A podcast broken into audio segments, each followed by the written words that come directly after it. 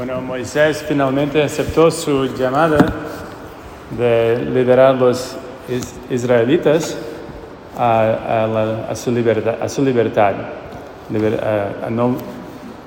para no ser más esclavos en Egipto y ahora hacer la peregrinación dura en el desierto para su libertad. Y eso siempre fue interpretado en la vida de la iglesia como la peregrinación nuestra de la esclavitud al pecado a libertad en vida en Cristo. Estábamos en, eh, esclavitud a nuestra nuestros pecados y a la condición de ser hijos y hijas de, de Adán y de Eva. Pero Jesús nos vino, Jesús vino a nos libertar. Esta siempre fue la interpretación de, esta historia.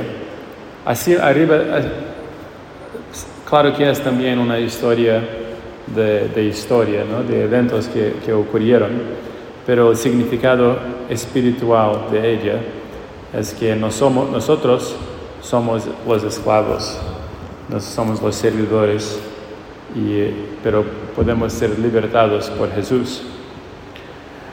Y es importante notar que la, cuando Moisés aceptó esta, este llamado, él, hice la pregunta a Dios, y cuando me preguntaron quién, quién me envió, ¿cuál, ¿cuál es mi respuesta?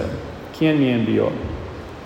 Y la respuesta que, que escuchamos, escuchamos en la lectura es que, bueno, diga, diga que yo soy, diga que yo soy Dios. Mi nombre es Yo soy. Esto les dirás a los israelitas. Yo soy, me envía a ustedes. Entonces, el foco de Moisés no era en su propia persona o su, propia, su propio pasado o su propio, sus propios ah, dones o, o qué, qué podría ofrecer Moisés, pero su foco era en Dios. Dios es, yo, es quien libertó a Moisés y los israelitas. Y esto es también, también el, el punto principal para nosotros en nuestra peregrinación del pecado para la libertad, que no es nuestro pasado, nuestras cualificaciones, nuestros dones, nuestras cualidades, no son esas cosas. Es Dios. Dios es yo soy. Dios es el, es el Todopoderoso que puede nos, nos libertar. Entonces cuando en- venimos al Evangelio y escuchamos más una vez esta frase de Dios, que escuchamos eso también hace dos domingos, pero aquí está Dios y la iglesia nos, nos presentando, presentando más una vez con esas palabras tan fuertes y tan consoladoras. Vengan a mí todos los que están fatigados y agobiados por la carga, y yo les daré alivio.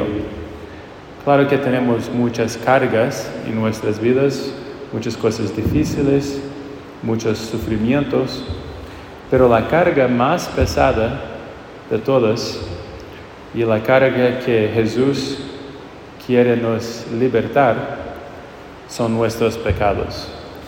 Esta es la carga que Dios murió para libertarnos. Vengan a mí todos los que están fatigados y agobiados por la carga, por sus pecados, y yo los daré alivio. Esta es la promesa de Dios.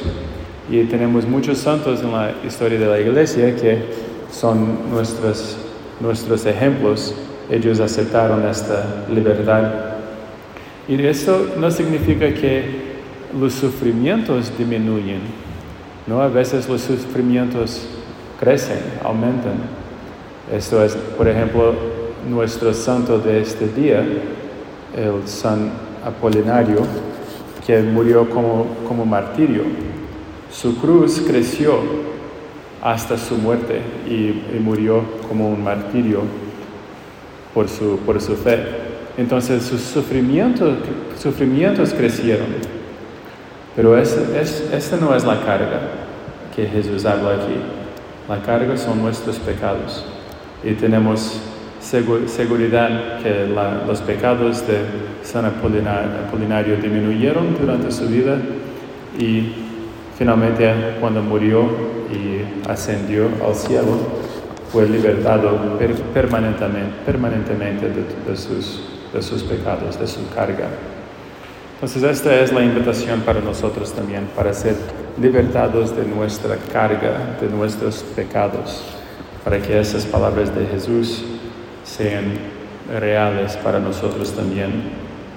Tomen mi yugo sobre ustedes y aprendan de mí, que soy manso y humilde de corazón, y encontrarán descanso, porque mi yugo es suave y mi carga ligera.